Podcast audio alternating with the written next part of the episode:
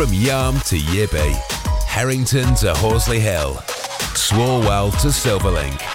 The Northeast Footy Breakfast with Roy, Steve, and Ted. Right across the northeast, the red, the tune, and the cat. Oh, boys, boys, boys. Morning. Morning, morning, Twas, morning. twas the morning before Christmas, It was. and everything was was The tree was stacked. perfect. Happy Hanukkah. Presents were in plenty. The bar was wrapped in oppo- opposite teams' factions. Dave, great to see you've decorated the office black and white.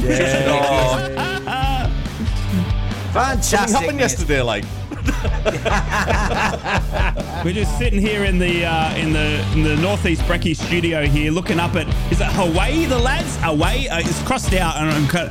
Hawaii. Wait, that's correct, yes. Hawaii, H-A. someone's H-A. got- What a Someone's- meltdown that was.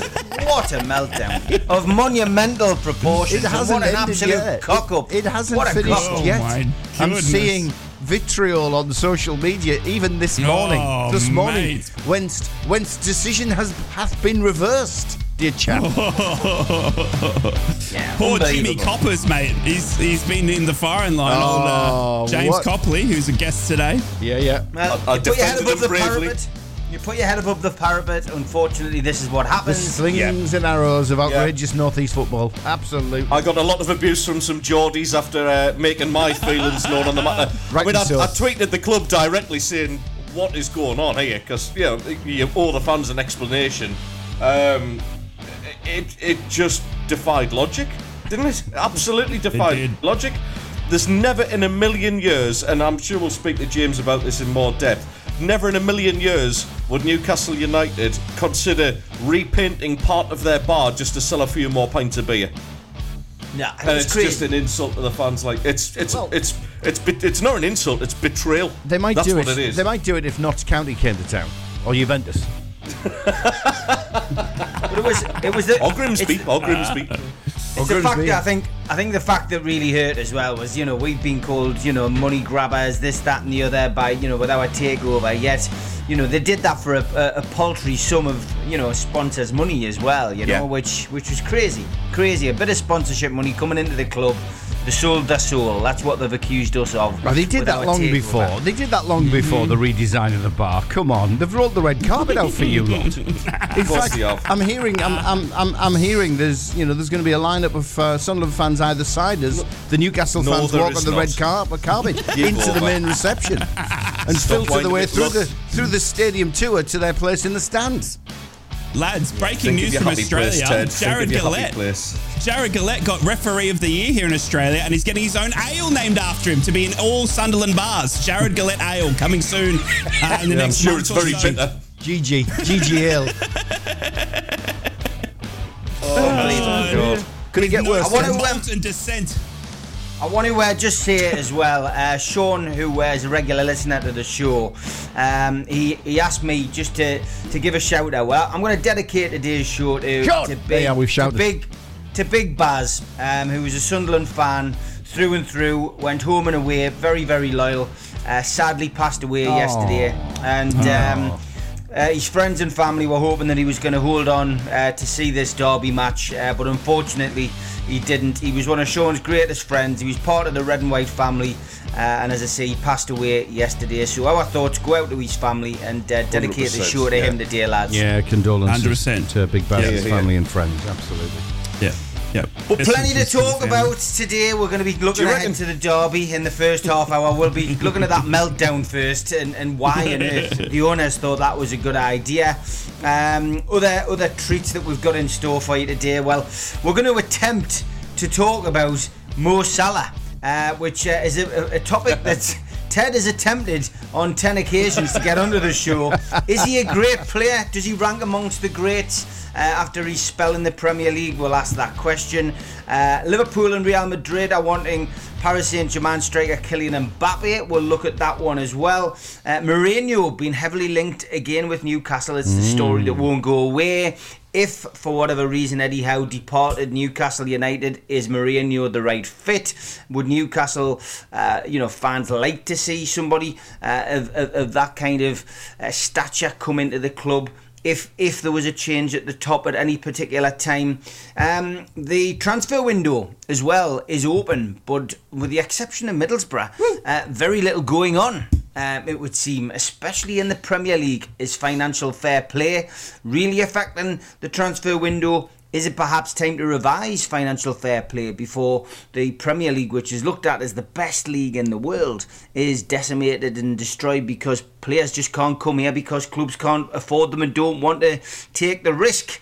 And we'll also look ahead, uh, as we always do, to the weekend's games. FA Cup weekend, uh, weekend this weekend, a break from the uh, the league uh, turmoil. It has to be said for Newcastle in particular, and uh, potentially um, you know some big big games for, for both clubs.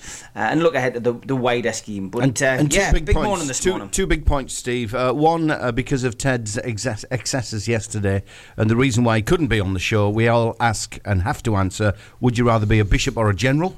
Uh, so that's an important one. And have you seen have you seen Rise glasses? Yes. No. Yes. No. My daughter has made me special glasses for today's show, lads. I have submitted Really? it in the WhatsApp for approval. Uh, yeah, the WhatsApp group we don't talk about. We don't talk about it, but I, on, I'm uh, going I'm wearing my special. I'm wearing my Oh, special wow. glasses. Thank you. Beautiful. Thank you. Beautiful. Right. What- She's a Right. talented young lady. What's what's, what's the young lady's name? Very good. Her good. name is Violet, and Violet. she's uh, she's Wonderful. yep, she's she's helped me with pipe cleaner glasses for today's show, which I'm wearing adorningly. Awesome work, so I'm, I'm, Violet. I'm feeling smart. I feel like I could I could spell uh, heart of Midlothian. Oh, well done. See? Yep, good Thank you. pronunciation. Thank you. Yep, we like that. We like that. Thank you. Thank you. You only practiced for 10 minutes before we came on. Oh, nice. Who's got secrets on this He's giving show? away Nobody. secrets. Nobody. He's giving it away. Giving it away. Come on. Oh, beautiful. All right, let's let's let's get onto this subject yesterday. Let's get it out of the way. And I know uh, we're going to have James I thought you'd be coming on. revelling in it. Around about a massive. nah, I'm not. Listen, mate. Honestly, I'm, I'm not like that. Um, Derby Derby days are special. It's about the football to me. Um, I don't like the way. I'll, I'll give you my views, right? I don't like the way that this derby is being hyped up and portrayed. I got up this morning, as I do, had me breakfast, stuck on ITV. Um, Good Morning Britain. It's one of the major news stories today. The the derby match.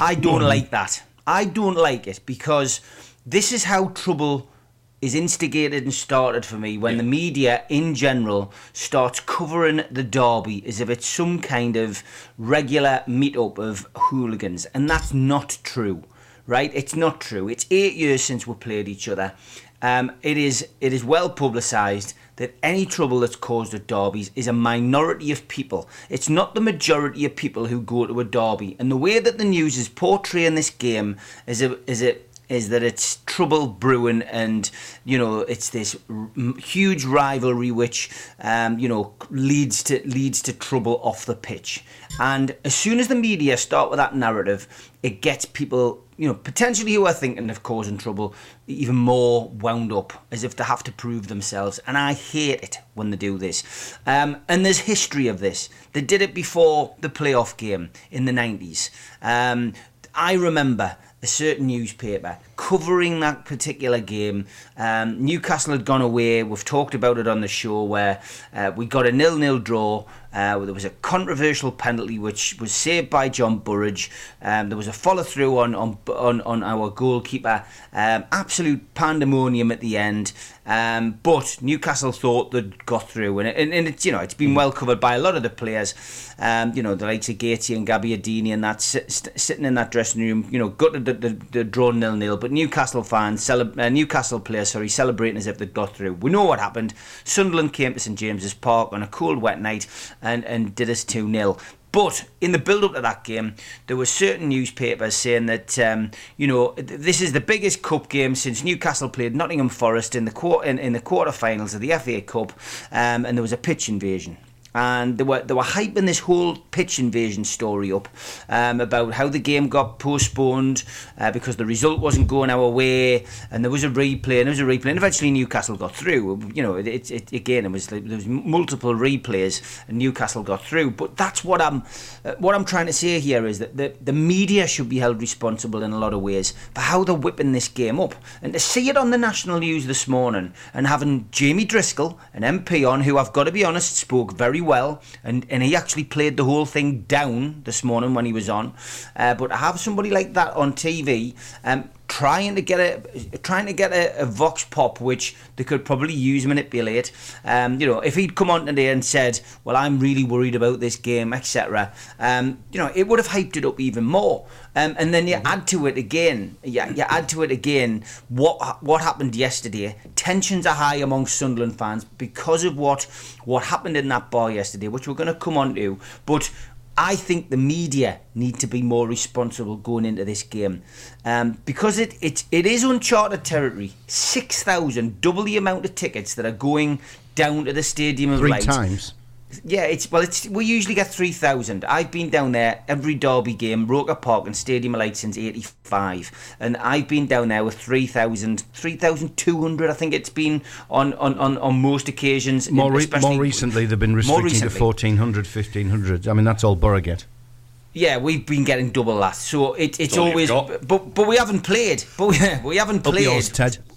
We haven't played there since. We haven't played there for eight years. Darren Um, Gillett Yeah, we haven't played there for eight years, lads. So for me personally, um, there just needs to be a degree of responsibility because this has been this has been hyped up to you know to, to, to ridiculous proportions, and it's not like that. And just because there's been a few incidents over the years, um, you know where that you know that ludicrous situation where the guy punched a horse outside the ground, um, you know it's.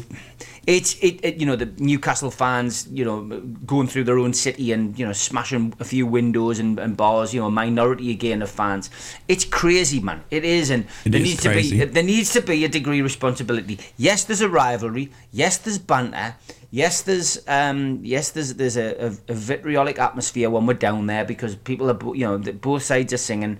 And and of course the outcome of the match will dictate you know how how people feel at the end of the game. But this isn't this isn't you know a, a war. This isn't us going to war on the streets.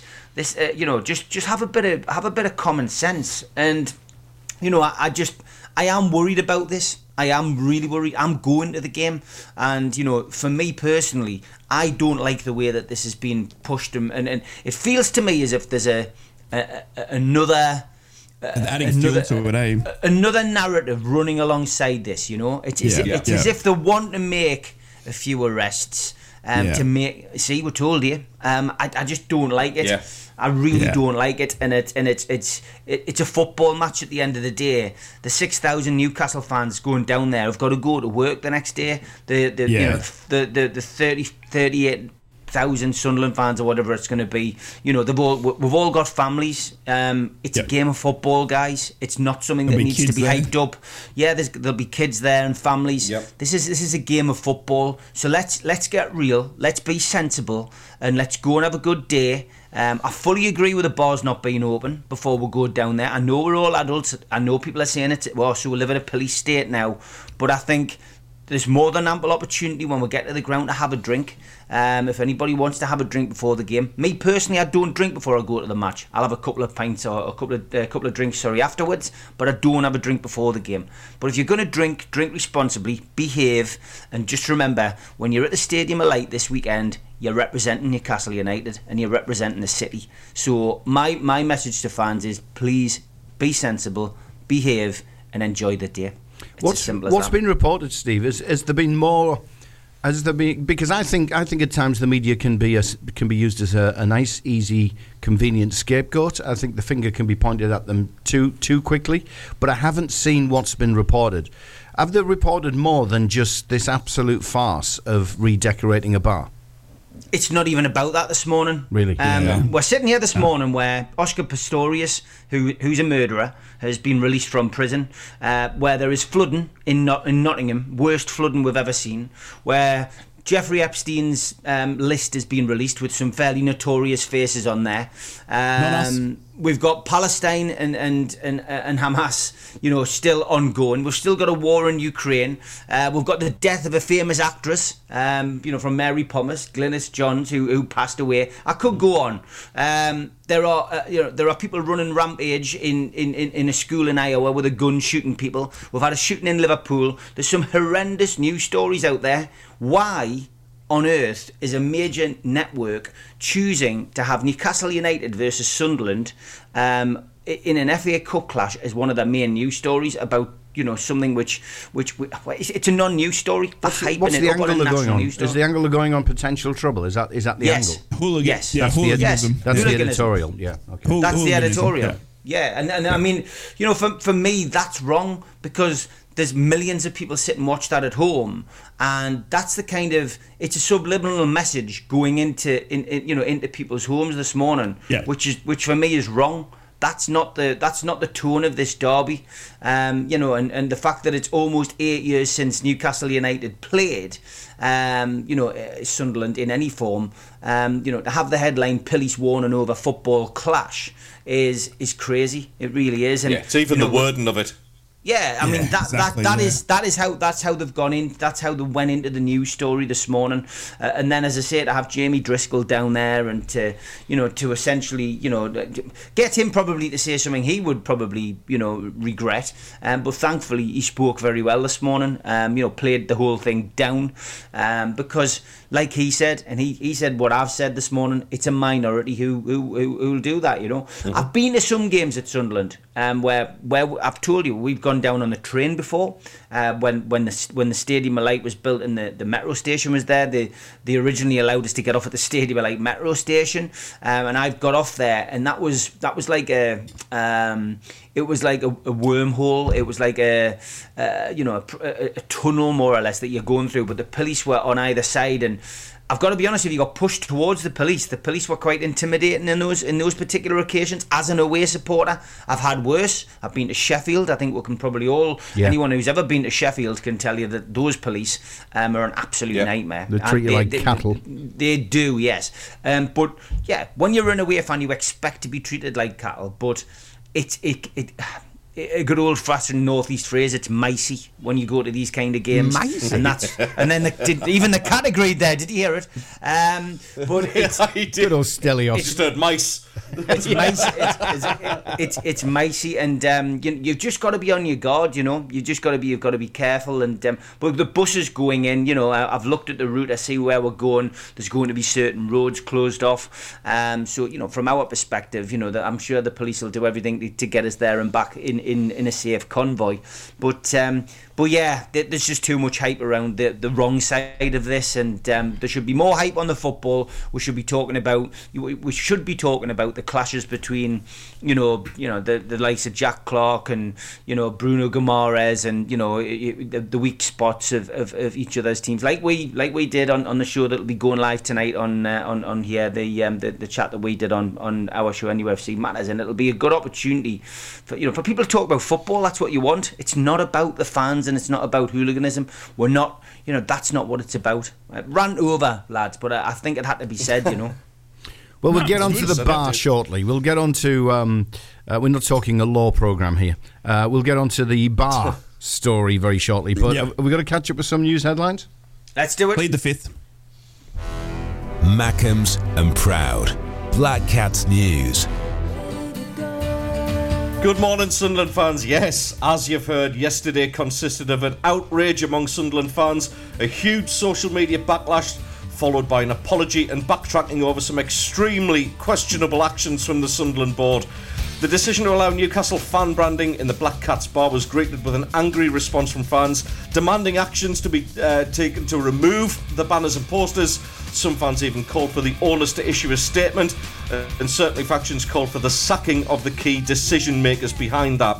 The club did release a statement apologising and notifying fans that the branding had been removed, but there remains a lot of ill will ahead of the derby, with some fans thinking that the irreparable damage has now been done between owners and fans. And speaking of that derby, Sunderland will be sweating on the fitness of Patrick Roberts ahead of the FA Cup third round match on Saturday. But he's expected to, uh, to miss out after picking up an injury in the first half of the clash with Rotherham just before the turn of the year. With Bradley Dack and Dennis Cirkin also long term absentees, Michael Beale still should have a sizable squad to choose from, including Jay Matete returning after an injury sustained in pre season. And finally, Birmingham City are in talks to appoint former Sunderland and Blackburn Rovers manager Tony Mowbray after the sacking of Wayne Rooney this week. HITC Football understands that after Rooney bit the bullet, after following a dismal run of nine defeats in 15 games, the Championship strugglers could turn to arguably the safest pair of hands in that division. Tony Mowbray, unlike Rooney, is, is as proven as they come at second tier level, and Brum have now opened discussions about a deal that would see the man sacked by Sunderland a month ago make an immediate return to a championship dugout. And they are your Sunderland headlines. Smoggies and proud. Boro News. Good morning, Boro fans. Feels like we're just sitting here being the good kid in the class, doesn't it? Uh, well, no derby, but we got Villa tomorrow. But we have to talk about some sad news, unfortunately. Former Boro Chief Executive Keith Lamb has passed away following a long battle with illness. Middlesbrough FC confirmed the sad news as they paid tribute to the instrumental figure who was behind the scenes of our club for almost a quarter of the century. Keith passed away on Thursday morning at the age of 77. Keith was a former league footballer, a chartered accountant, and Keith was also one of the first executive appointments made by Steve Gibson and the consortium, which was assembled to save the club from extinction back in 1986. Uh, we pay respect to Keith. Uh, I have fond memories of him as well. Uh, and we, yeah, rest in peace, Keith. It's a sad one, that one. According to reports as well, Boro are keeping tabs on all types of strikers as well, as they have looked to have signed Finn Azaz, who should be confirmed later today. The midfielder should be backed up by a striker very soon. The talk is that heart of Midlothian centre forward Lawrence Shankland, I know that last name doesn't well for, for a striker, uh, should be uh, considered by the Boro. The Scotland international has been in fine goal scoring form up north, and he's leading the goal scoring in the Scottish Premiership this season with 13 goals. Michael Carrick has also confirmed that uh, Hayden Hackney, Matt Crooks, and Latte Lath are all back in training, uh, but maybe the game on the weekend might come a little bit too soon for them to respond. Uh, he hopes to have a full squid, fit squad to pick from over the next few weeks, though. And he's also confirmed that Josh Coburn will be staying at the Boro, as reports were alluding to him maybe being loaned out to get future team football with the signing of a striker in Boro's links. But Michael Carrick has said Josh Coburn won't be going anywhere. We've loved Josh. We think he is progressing very well. He's got an exciting future, and that will be in Middlesbrough colours. Those are your Middlesbrough headlines. Good morning. Magpies and proud. Mags News. Good morning, Newcastle fans. Well, Newcastle have launched a review into their safety operations after the home Champions League tie against Borussia Dortmund was the subject of a major security alert. Uh, this comes after uh, Northumbria Police released a statement and said that uh, during the policing operation for the Champions League match between Newcastle and Dortmund on Wednesday, 25th of October, five males were arrested inside St James's Park on suspicion of burglary. Uh, other news, well, uh, plenty to, uh, to cover today. Tickets for the Newcastle United Aston Villa match went on sale to season ticket holders with 100 points. Uh, the requirement at 2 o'clock on Wednesday. That's now dropped to 70 points. Uh, so if you want your tickets, make sure you get in quick. Allocation sizes to be confirmed. But as usual, uh, we have the lower areas of the Doug Ellis stand. Both digital and paper tickets will be issued. Prices, uh, uh, as usual, £30 for adults uh, and as low as for £19 for under 14s. And ahead of the participation in the Africa Cup of Nations later this month, Gambia's initial 43 man selection includes Newcastle's Yankuba Minte. Minte marked his senior international debut back in September by scoring in a 2 2 draw against Congo, which confirmed Gambia's AFCON qualification. And Newcastle travel to Wearside in the third round of the FA Cup this coming Saturday. Uh, kick off 12.45. Newcastle received 6,000 places in the upper and lower tiers of the North Stand, their largest ever following at the Stadium of Light. Callum Wilson and Kieran Trippier are expected to be absent, and there's no hint of returns for Elliot Anderson, Harvey Barnes, Jacob Murphy, or Joe Willock as yet. That's your Newcastle headlines on Friday morning. Yeah, that works well, didn't it? Ah. What on earth was that?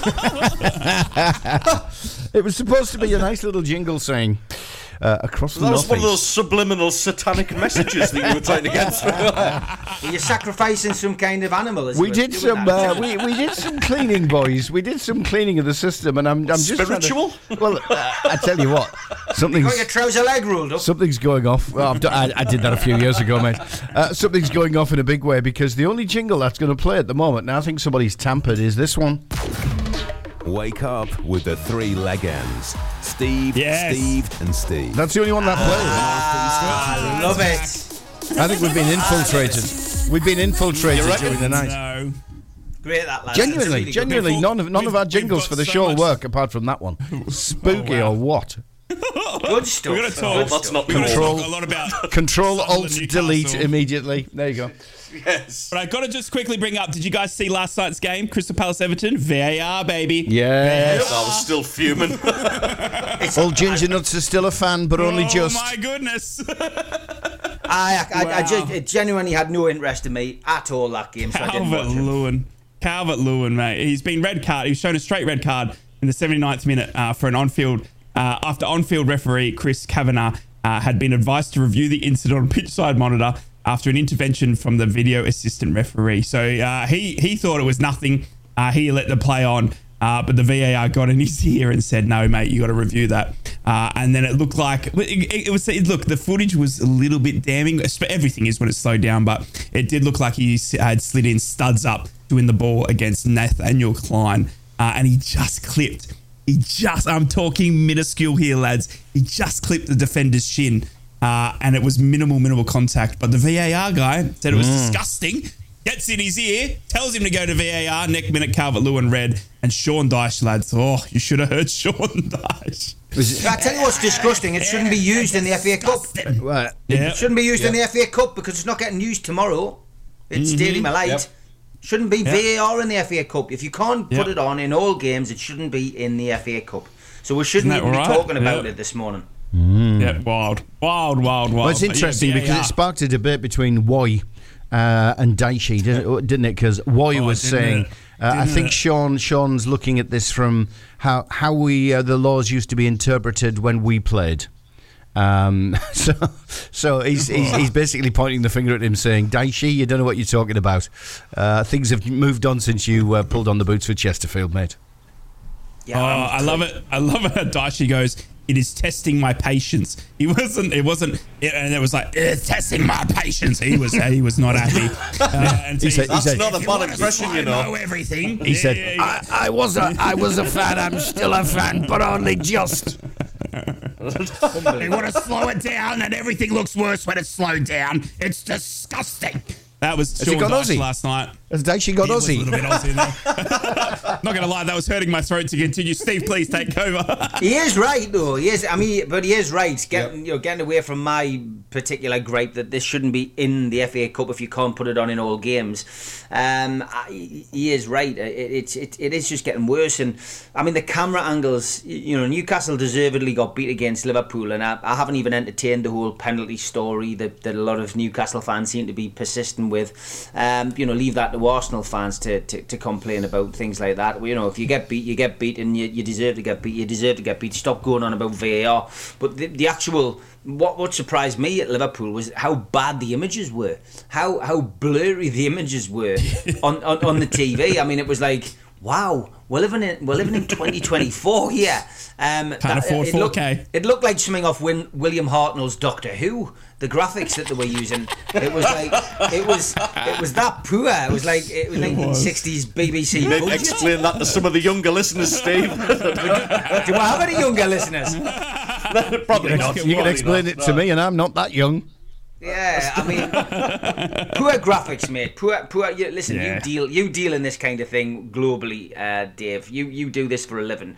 You put images on the screen, mate. You'd be disappointed. You, you had to, you, you ha- you've got to admit that we're living in this tech age where VAR is supposed to be sorting out all these problems, and the images that they had of the, you know, those two penalty decisions against Newcastle, were, they were just ridiculous. I mean, can we not zoom in and still see what's going on? The whole point is that it makes it accurate. It was making it worse as, as you were zooming in. It was like a true. It was like. Do you remember when you used to get an overexposed Truprint photograph? I've had, I've had many of them in my time. That orange glare that used to be on it and used to go, Yeah, oh yeah, god, yeah, yeah, you know, yeah. because you caught the Yeah. sunlight in the wrong place. You know, I mean, you, you probably go back to pinhole cameras, you Dave, but the, the, I'm talking about a good old fashioned Polaroid. I, you know, I honestly thought you said people cameras there.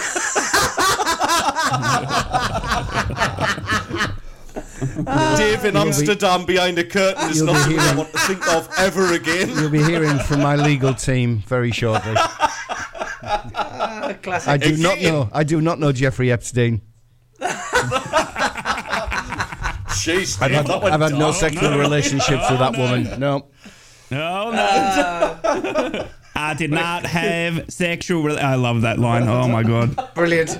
Well, it, it, it's. I, I mean, seeing as though we've never done it once this week, are we going to have What? some Do sport what? headlines? Do what? I hit, what? I hit. I was wondering where the hell you were going with that.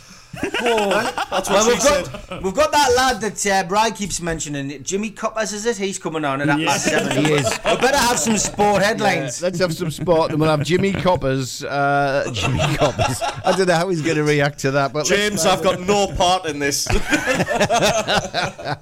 Uh, James Copley, the, uh, the, the started, Sun- he called me Sunderland Ricky. writer and big fan, big Sunderland fan from uh, the Sunderland Echo, will be with us after this. Together across the Northeast. The the Cat, and the Red. Oh, I get the feeling, fellas, he's going big time Charlie on us. Mr. Littler. Who? Third, not, no, no, Oh, not James isn't Copley. Not James Copley. was I'm gonna talking- no, no, no, no, no, no. I'm talking about Mr. Littler, Luke oh, Littler. it's you know, so good, before the it? final, he was saying, I can beat anybody, and now he's gone 30, 30 minutes, 45 minutes practice. It's boring in front of the board. Oh, he's gone big time Charlie already. I'll just, have a kebab and a pint, and I'll throw a couple, and that'll be my day, lads. That's trading, isn't it? Uh, I absolutely- Sounds like me at work.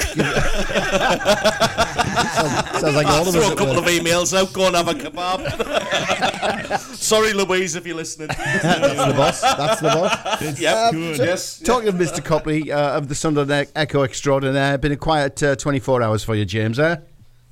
Yeah, yeah, you could say that. Yep. nice, nice, nice, nice to speak to you all again on this um, this fine Friday Friday afternoon. Oh, Friday. loving it, James. you. Loving it. As a Boro fan and an Australian, mate, I just sit back and just let, just was flicking through your your Twitter or your X yesterday, mate. And oh my goodness, were you in the firing line, mate? I felt like uh, I felt like jumping in and defending you, and then getting on your back. And oh my god, it was uh, you were your fingers or keyboard must have been uh, had a bit of smoke coming out of it. yes, indeed. And I, and I was actually off work yesterday, believe it or not. No. Oh, no! You would have No, to you be. weren't. I even I even followed you, James, to see what was going on because um, I was away. I was away on a family day out yesterday, and I, I, when the news broke, and I just couldn't believe what I was seeing. I genuinely couldn't. As a Newcastle fan, um, obviously, you know, you, it, there's going to be a, a, a wry smile on your face, but it was absolutely bonkers. What on earth were the club thinking of, James? God knows, I'll tell you, there wasn't a rise smile on my face. Um, but Ditto. Yeah, so th- I mean, this all this all stems back to um, Newcastle United's allocation, which I've spoken about before, uh, and it's it's very interesting because um, the situation with the Black Cats Bar a couple of weeks ago was sort of rumored on social media that this would happen. Um, there was there was you know, people putting tweets out and people taking photos of, of sort of documents suggesting this could happen. I couldn't actually get any of that verified at the time. So I think myself, like a lot of people, just assumed that this had just been made up and couldn't possibly happen at all. Um, and it was just a stupid, daft Twitter rumour and that we would never hear anything of it ever again. Um, and then, sure enough, you know, yesterday afternoon, uh, photos start to, to circulate on social media of the Black Cats bar covered in uh, Newcastle United signs. Um, and obviously, that stuff, stuff like that's going to catch fire. So we actually managed to get that verified and confirmed. Um, there were people in the stadium uh, setting up the, the home end display for, for the derby who who managed to confirm that to me. So that complete, you know, that resulted in an absolute storm, um, to put it lightly, uh, with people voicing their opinions, um, people wanting questions asked of the club, which is absolutely, you know, absolutely deserved. Uh, Sunderland then released a statement. Kyril Louis Dreyfus then released a statement. Both um, people apologised, but I think the problem is now is that people want uh, somebody to blame, and I think trust between Sunderland fans and Kyril Louis Dreyfus is mad, is you know, it's it's eroded a little bit because. I mean, let's face it. One thing you don't expect to see is a, a Newcastle United bar in the Stadium of Light. So it's it was it's completely mad. That's the biggest sort of fan backlash that I can remember during my time covering Sunderland. Really, Mate, I love Um, your, I, I love your description of it. A storm. It was like a Cat Five hurricane. I was sitting there. I couldn't even keep up with the messages. it's, it's it's crazy. And, uh, and to be honest, that sort of supersedes anything that I've seen under Stuart Donald and Charlie Meth- Methven, the previous owners, Yeah. which is saying something. Because Even they're they back- wouldn't have been that stupid, Wow. James. Surely, surely to Well, God, they wouldn't have even been that stupid Exactly. to do that. And they they managed uh, a fair few PR disasters and high profile mistakes, and this is worse Yeah. than anything they did, which is which is quite Wow. an achievement, really. Do you think the Do you think the relationship can be repaired between uh, Kyril Louis Dreyfus and the fans now, James? Because for me, that's you know, even though the statement came out, there was a a, a a very genuine statement, a very heartfelt apology, but. A lot of fans just go, sorry, you, even the idea of doing it is bad enough. That's betrayal enough. Uh, I, for me, I don't think that that relationship is, is anywhere near getting repaired anytime soon, if at all. I think it's a, a really, really interesting question. Obviously, when it comes to football, we're all quite revisionist and short termist. So if Sunderland beat Newcastle and then get promoted from the Premier League, I think people will probably forget. um, but I think I think it's one of those things that would come back should things sort of go wrong. I think this sort of mistrust that's building between Sunderland fans and, and Louis Dreyfus actually dates back to when he bought the club. So when he bought the club, he was sort of heralded as the as the coming saviour with Stuart Donald and Charlie Methven booted. Um, the problem was that Stuart Donald and Charlie Methven still retained shares, and the the initial shareholding breakdown in terms of percentage wasn't actually disclosed. Sunderland fans were led to believe that Kyril Louis Dreyfus had a controlling stake, and he did have a controlling stake in a sense that it was him that was making the decisions, but he Yeah. didn't have a major- he didn't have a majority stake, and that wasn't outlined at the time. That all came out in the wash maybe a you know a year later. Um, Yes. Eventually he did rectify that and he did buy the shares. He, he got rid of Methven and, and Donald's no longer involved at the club and it is, just him and Juan Sartori now. But there is mistrust that dates back to that. Um, I think everybody would concede that on the field Sunderland have done quite well without spending a, a great deal of money. And that's a, a decent way of doing things. But when it comes to the commercial side, the tickets, um, all of that sort of stuff, you know, the ticket office trying to buy a, a shirt from the club shop, all of that stuff, it is pretty poor, to be honest, in places. Very hard to, to get in contact with the, And the, ticket, office. misprint as well, James. Don't don't forget that the Yes, ticket um, misprint that yeah, happened yesterday. I, mean, that was just an Yeah, absolute farce. still in League One apparently, according to the um, the ticket. So they'll- if if that's if that's genuine, they'll get fined from from that uh, for that by the FA. Um, Sunderland actually issued an apology on behalf of Ticketmaster like a couple of weeks ago because when the Derby game went to phase three or something like that, the phase Yeah. didn't go live until two hours after it was supposed to, and, and t- you know people who were entitled to a ticket actually couldn't get one, and it's just it, stuff like this seems to happen all of the time, um, and it is very very poor, and it is it is leading to a breakdown. And you know these things Yeah. are these things are things that really matter to fans. Do you know what I mean? Like tickets, you know, shirts. It's, it's how you spend your money. So I can completely understand it, but. Yeah, it was uh, an angry day on Twitter.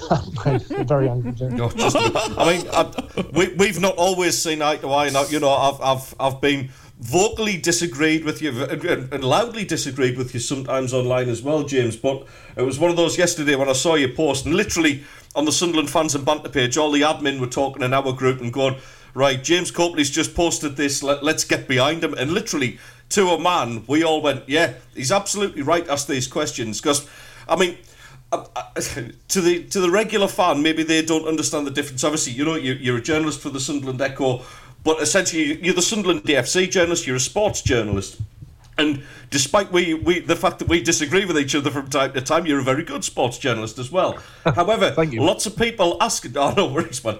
No, um, there's a lot of people asking about the, the commercial director Steve Davison and, and his involvement with some of these decisions. There's other people um, alluding to the fact that it's actually the brewery that put those signs up, and that it was done without people's uh, without people's due notice. But surely the have had to commercial team have to. off. It's got to have been. It's got to have been. And somebody from the commercial side, and this is this is kind of the bit I'm getting to. I know this is a little bit out of your remit, James, but surely somebody has, has got to go on the block from the commercial team over this. Uh, Well, I, I completely agree with what you say in terms of this must have been signed off somewhere. And I- personally, I think this goes right to the top. I don't understand how this happens without somebody knowing or somebody signing off on it.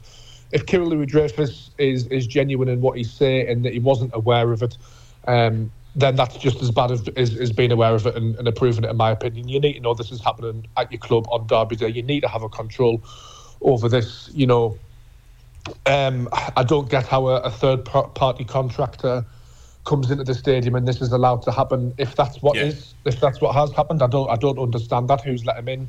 Why wasn't it sort of passed up the food chain? Why hasn't somebody in the stadium gone? Hang on, lads, what's going on here? I think I need to, you know, pass this up. I'm reluctant to, to blame Steve Davison because I, I don't know whether you know the Black Cats Bar and its redecoration is in his remit. I think we have to be very careful in terms of who we pin, you know, the blame Yeah. on. I think you know, you can argue all day about Steve Davison and the commercial end of the club. You know, the the points of which I've I've just outlined there, but I, I genuinely don't know if this one's his fault. So yes, criticise him and criticise him fairly, but I think we should just be careful, just in case that he sat at home thinking, well, that's not my responsibility, because it may well not be, but we don't know. Yeah, yeah. I think for, for, for me, I think policy is dictated to from the top, at the top of a mm-hmm. football club, which is by the owner. When Tony Mowbray was sacked, we were told about a high performance culture. This isn't a high performance culture. This No. suggests to me that there isn't a high performance culture at the club. What that means, I don't know, but I think you have to put your money where your mouth is. I have, I think you have to, you know, enact your words. And for me, this is on Kyril Louis Dreyfus. Whether he knew or not, I, I, I don't know. But I think even if he, even if he didn't know, it's it's a poor reflection of him and his staff. James, I want to come on to the been- thing that I, I spoke about at the top of the programme, which was the, the coverage this morning on the national news. Um, I, I've mentioned it. Um, I, I, I don't understand why responsible news channels go down this particular lane. And, and I've listed it, so I'm not going to list again. There's a whole host of news stories which are far more important that I want to sit watching in my house on a morning, find out what's going on in particular areas around the world, in the, in the UK. I don't think hyping up this derby as a potential flashpoint for trouble is a national news story, um, especially the history of the game. Um, yeah, we've had we've had spats and altercations which which happen at most football grounds. You know, each week it has to be said. A minority will always have have trouble, James. I said this morning, you know, and I've I've I've said to Newcastle fans, yes, the six thousand of us going. It's un, uncharted territory for that amount of fans to be going down to, to, to you know the stadium alight. But you know, the high percentage of people go with the aim of enjoying themselves, watching the match, singing their hearts out for the lads, and you know, hopefully celebrating a victory. That's what we want to do. And I've urged Newcastle fans to, to behave, to enjoy the day, and just you know, if you're gonna have a drink before you go, drink responsibly. If you're gonna have a couple of you know, a couple of those spare Christmas cans you got in the house, drink responsibly. But I think that there is a tendency by some media, not all, but some, to, to hype this up, hype the potential flashpoint or the trouble up before the game. And I don't think that helps, James.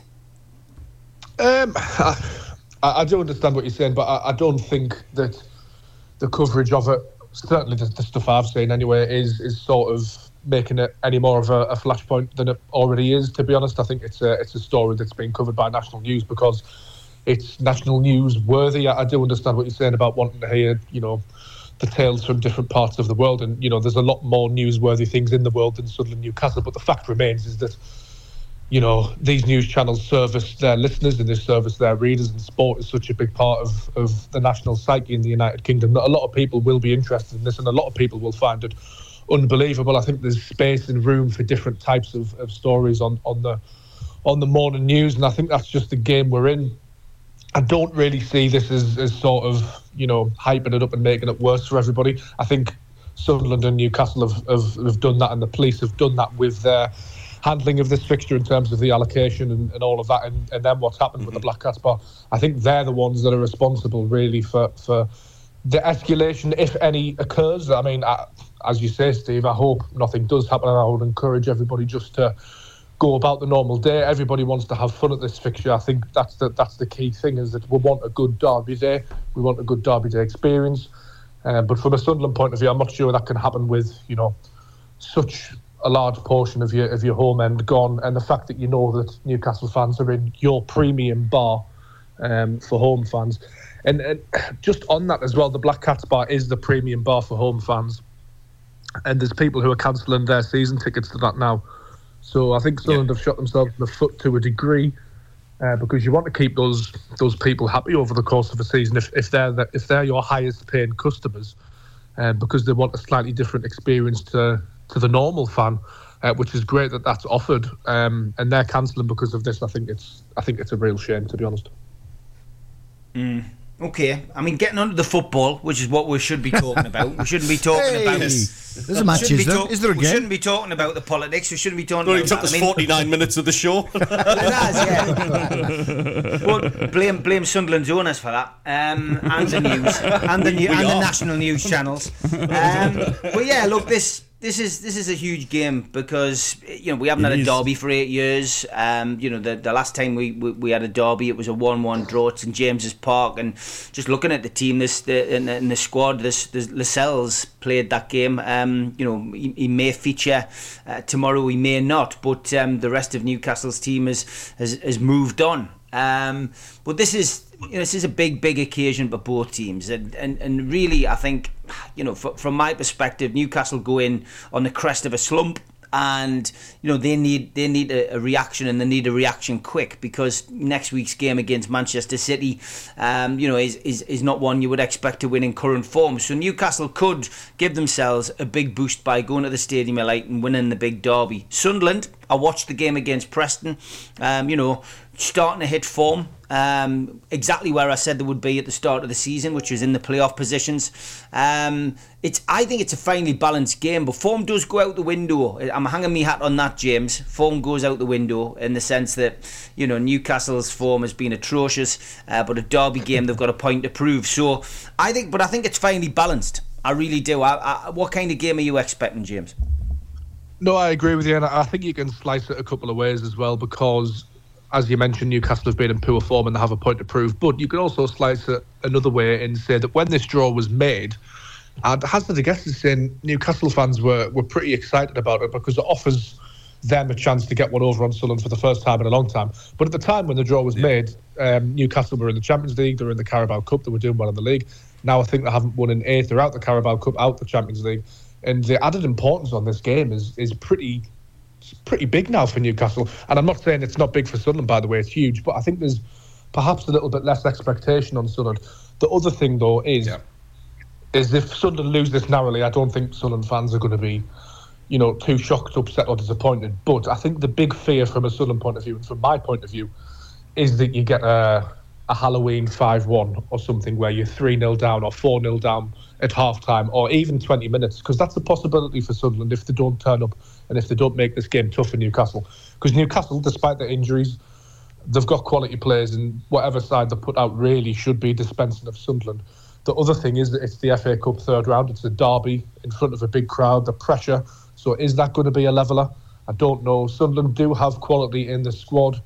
Um, it's interesting you mentioned that game against Preston because Sunderland sort of raced into a two-goal lead in the first half, and then they just did nothing in the second. They just game management controlled it um, and let it play out. So it, it is a very interesting fixture. And I I do think form does go out the window, as you say. Um, I can see sort of the pros and cons for both teams in it. I, I do think Newcastle should win this game. Um, I think all logic would suggest that they're going to win this game, despite the form, despite the injuries. But because of the circumstances, you just never know, do you? And it's I think that's the that's the exciting thing. Um, my hope is that maybe Sunderland can can stay in it for a long period of time and, and make it a little bit of a spectacle, and then sort of just go from there. I think you know the longer it went like on the Fulham game. perhaps- yeah, yeah, exactly. The longer it went on goalless, perhaps the more frustrated Newcastle will get. But I think what's you know clear is that it's going to be a, Herculean effort by by Sunderland to, to stay in the game, and, and, and if they do achieve anything in the game, then it'll be a magnificent achievement because you know Newcastle get a lot of stick for the money spent, and they have spent a lot of money. I think they've they've spent in the last couple of windows the same amount that Sunderland have spent in the last sort of seven eight years, but spent wisely. I think Eddie Howe's a, a very, very, very good and underrated manager. I know he's coming in for a bit of stick from from some elements of the fan base, but he did very well last season. Potentially overachieved. Now the league's a bit stronger, um, and Newcastle have regressed slightly, but I still think he deserves a lot of time because he's a talented coach. Um, and yes, let, let's make no mistake, Sunderland are right up against it. But if they can keep it tight, you just never know. Who, who's who for you is? I mean, obviously, you know, you get to speak to the players on quite a regular basis, James.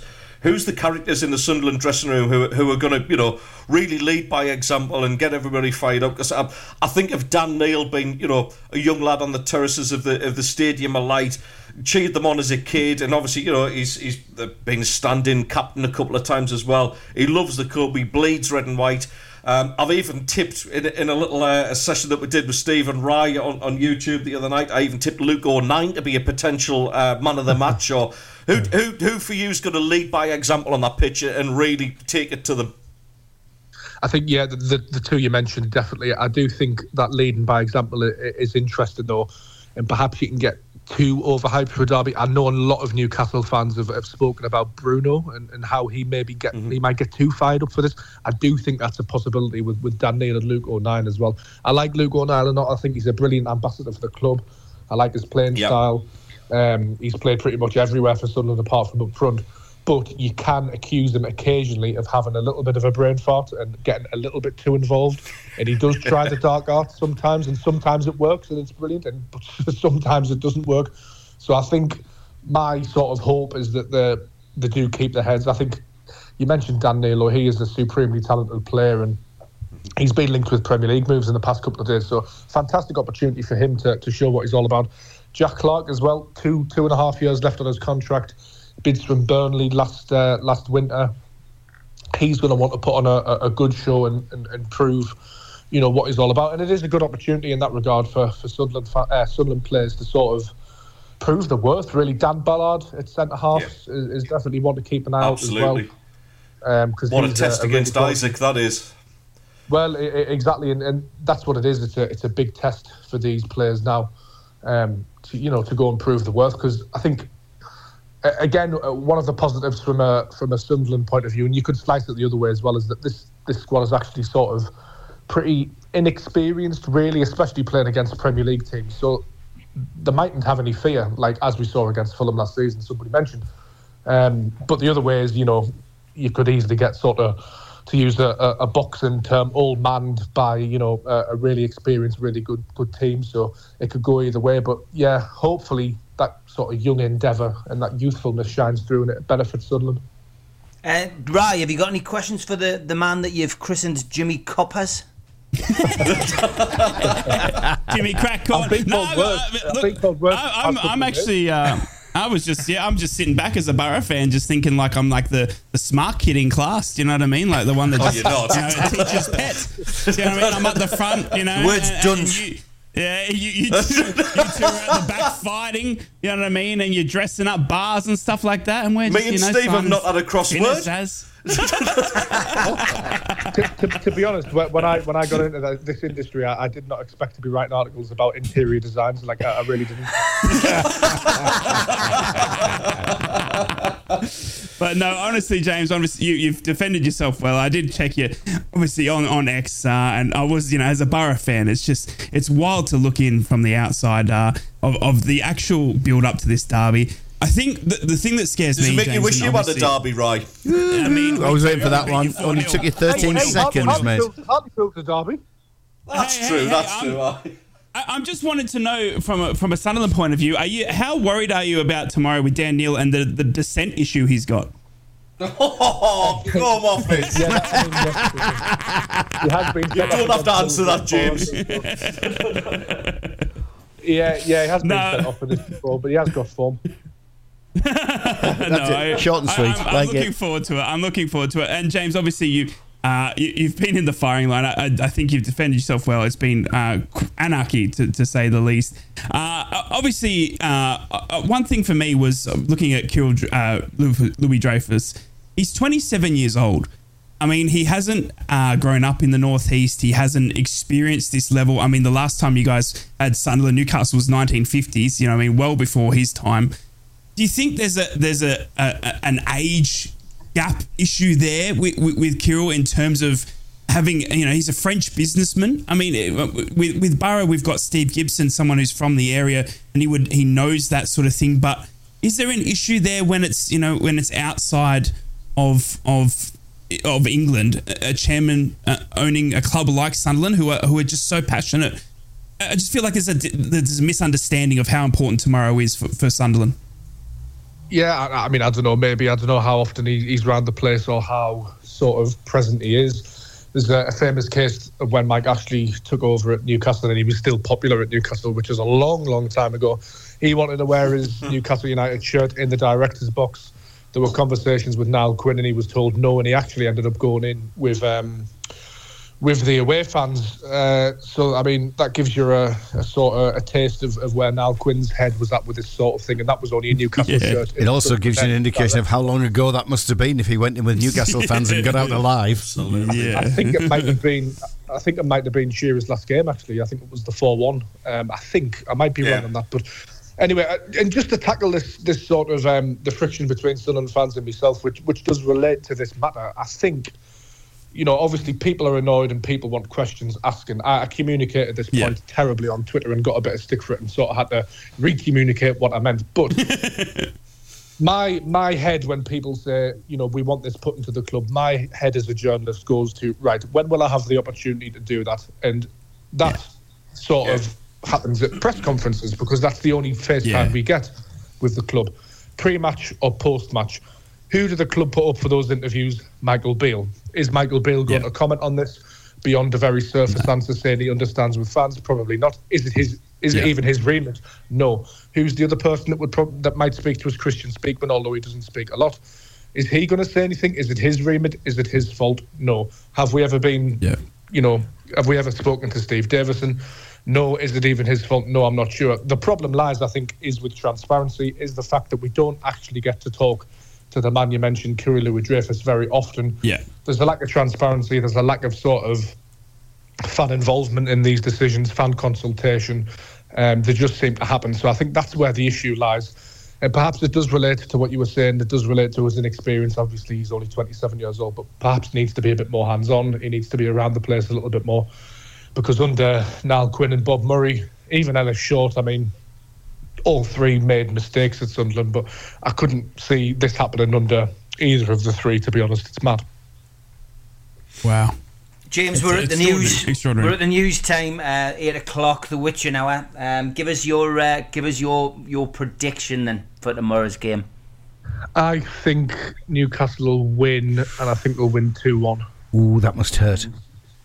Yeah, well, I mean, I'm, you, you set your bar low, and then you can, you can only, you can only See be the logic. surprised. Back against. see. Expect disappointment and you'll never be disappointed. That's Yeah. it. Yeah. I like how you I like how you worked in set your bar low there as well. Well done. That was good. Yeah. oh, I'm glad somebody knows. sneaked I'll- past us. I'll put one. my hand. I'll put my hand up to say that went completely over my head. I didn't spot that one. Right. Yeah, yeah. Remove the dunce's cap. Jimmy Coppers, James Copley, whatever you're going to be called, Thanks, mate. James. Appreciate it, We mate. appreciate it, mate. Thanks for coming Well on. done, man. Thank Cheers, you. mate. Fantastic. Always a seat at the riverside if you want one, mate. There's plenty of them. Hey, cheers, James. James Copley, the uh, the the Sunderland writer for the Sunderland Echo, joins us this morning. Good to get his take, lads. Uh, we're after eight. What a surprise! We're late for the news. The Northeast Footy Breakfast. We'll be right back.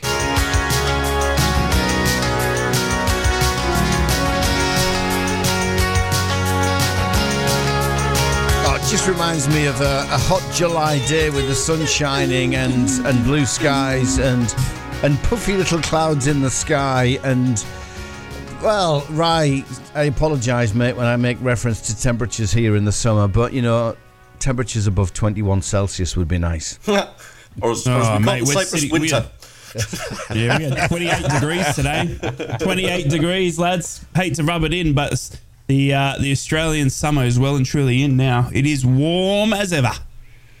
Yeah, I've got some. Um, I've got some family who are up in Karratha, uh, northern Western Ah. Australia, and he showed me a picture just a few days ago. He took a picture on his uh, dashboard of his car as he was driving to work, and it was forty-five Celsius.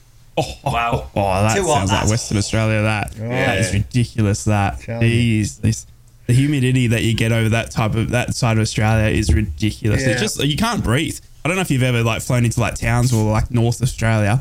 Uh, like I, I I've been up. I've been up to. Karratha, mate. I've been up there Have and you? Yeah, uh, yeah, Port been? Hedland and places like that. Tell yeah. you what, you get off the plane, mate, and it's like it, it's like Yeah. chewing thick air. It is that it is that Yeah. that humidity is that rough there. So I tried to fly. Yeah, no, I, it's uh, I tried to fly a little plane, so I hired a little plane. You know, I've got my pilot's license, so I hired a little plane Yep. when I was up there. Have you?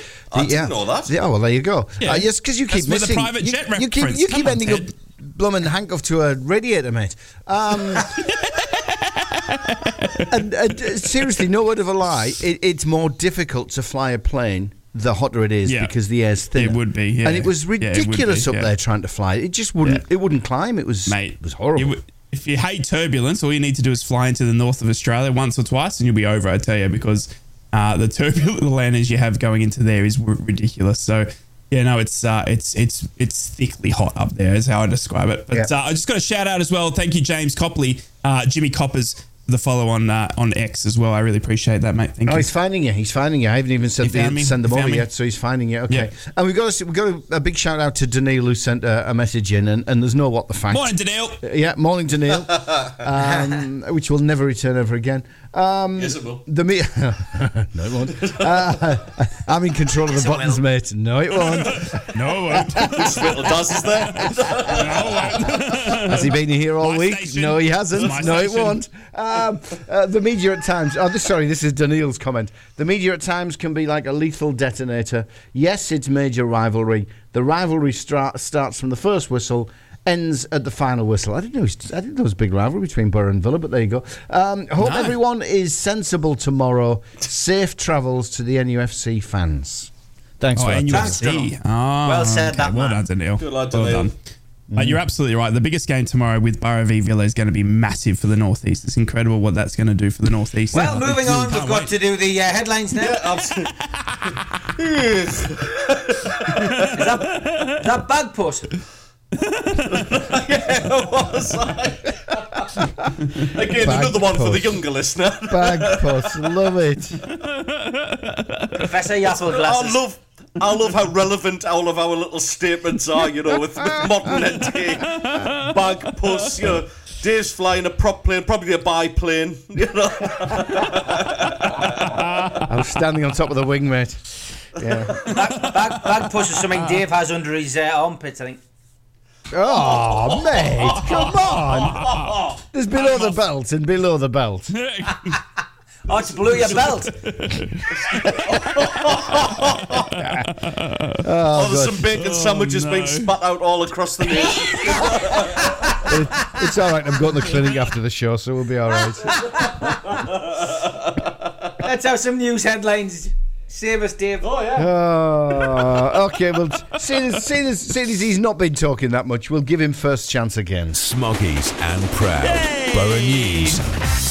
Good morning, Boro fans. Hope you're all fantastic, safe, and well. Sorry I haven't been talking today that much. Normally I take the show, uh, you know, over, but uh, look, there, I don't know. There's some sort of derby or something, but uh, don't worry about us. We'll just go and beat Aston Villa tomorrow in the FA Cup, and we'll be right. We got to start off with some sad news for your headlines this morning. Former Boro Chief Executive Keith Lamb has passed away with a, after a battle with a long illness. Middlesbrough FC, confirmed the sad news as they paid tribute to the instrumental figure who was behind the scene of the club for almost a quarter of a century. Keith passed away on Thursday morning at the age of 77.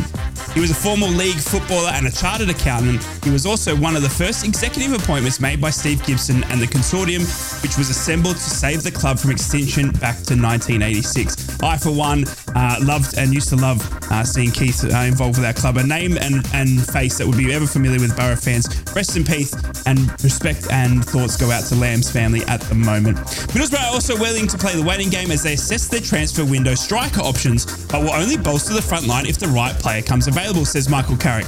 And they're keen to ensure that they also don't halt the progress of Josh Coburn and Emmanuel Latte Lath. Boro obviously today are set to make an early January breakthrough with the capture of Finn Azaz from Aston Villa. Michael confirming the deal was close yesterday and he should be in contention for the FA Cup tie. Attention will then quickly turn to strengthening the other areas with a defender a priority, most likely on loan, said Carrick. But Boro are also closely monitoring the market for a striker. And as much as Boro would like to add one more frontman to their ranks, Carrick is determined to make sure that it must be the one that is only to be the right fit. If the right opportunity presents itself, Boro will strike. But if they can't, then they won't bring in a player for the sake of it and risk slowing down the progression of Coburn and Latte Lath, which I think is well said. Boro continue to stand out as potential targets and will keep an open mind on the striker situation. If the right opportunity to sign any player who Boro deems a good fit, Michael Carrick said they will strike that way. But it won't be for the sake of doing it to replace an injury because all those players are due back at some stage. Well said, Michael Carrick. We are the smart, nerdy kid today, aren't we? Like the good kid at the front of the class, the teacher's pet on your Boro, off to beat Aston Villa tomorrow in the FA Cup. That's your Boro headlines. Magpies and Proud. Mags News. Newcastle United have launched a review into their safety operations after the home Champions League tie against Borussia Dortmund was subject of a major security alert. Northumbria police have announced that during the police operation for the Champions League match between the two teams on uh, October the 25th, five males were arrested inside St James's Park on suspicion of burglary. And the first uh, tickets have become available for Newcastle's game against Aston Villa. They went on sale to season ticket holders with 100 points at 2 o'clock on Wednesday. That's now dropped to 70 points. Allocation sizes to be confirmed, but as usual, we will be in the up and lower areas of the Doug Ellis stand. Both digital and paper tickets will be issued. Ticket prices range from £30 for adults to £19 for under 14s. And ahead of the participation in the Africa Cup of Nations later this month, Gambia's initial 43 man selection includes Newcastle United player Yankuba Minte. The 19 year old attacker is currently on loan at Dutch side Feyenoord and is in the squad for the training camps in Saudi Arabia and Morocco that will precede the final squad announcement on January the 9th. And Newcastle travel to Wearside in the third round of the FA Cup this coming Saturday at 12.45pm. Uh, we've received 6,000 places in the upper and lower tiers of the North Stand, which is our largest ever following at the Stadium of Light. Callum Wilson, Kieran Trippier are both expected to miss the game, but there's no hint of returns for Elliot Anderson, Harvey Barnes, Jacob Murphy, or Joe Willock as yet. That's your Newcastle headlines on Friday, the 5th of January. Mackems and Proud. Black Cats News. Good morning and happy Friday, Sunderland fans. It's almost here. As you've heard, yesterday consisted of outrage among Sunderland fans, a huge social media backlash, followed by an apology and backtracking over some extremely questionable actions from the Sunderland ownership. The decision to allow Newcastle fan branding in the Black Cats bar was greeted with an angry response from fans, demanding actions to be taken to remove the banners and posters. Some fans even called for the owners to issue a statement, and certainly factions called for the sacking of the decision makers. The club did eventually release a statement apologising and notifying fans that the branding had been removed, but there still remains a lot of ill will ahead of the derby, with some fans thinking that irreparable damage has now been done between the owners and fans. Sunderland will be sweating on the fitness of Patrick Roberts ahead of the FA Cup third round match on Saturday, but he's expected uh, to set to miss out after picking up an injury in the first half of the clash with Rotherham just before the turn of the year. Despite Bradley Dack and Dennis Cirkin also being long term absentees, Michael Beale should still have a sizable squad to choose from, including Jay Matete returning from an injury sustained in pre season.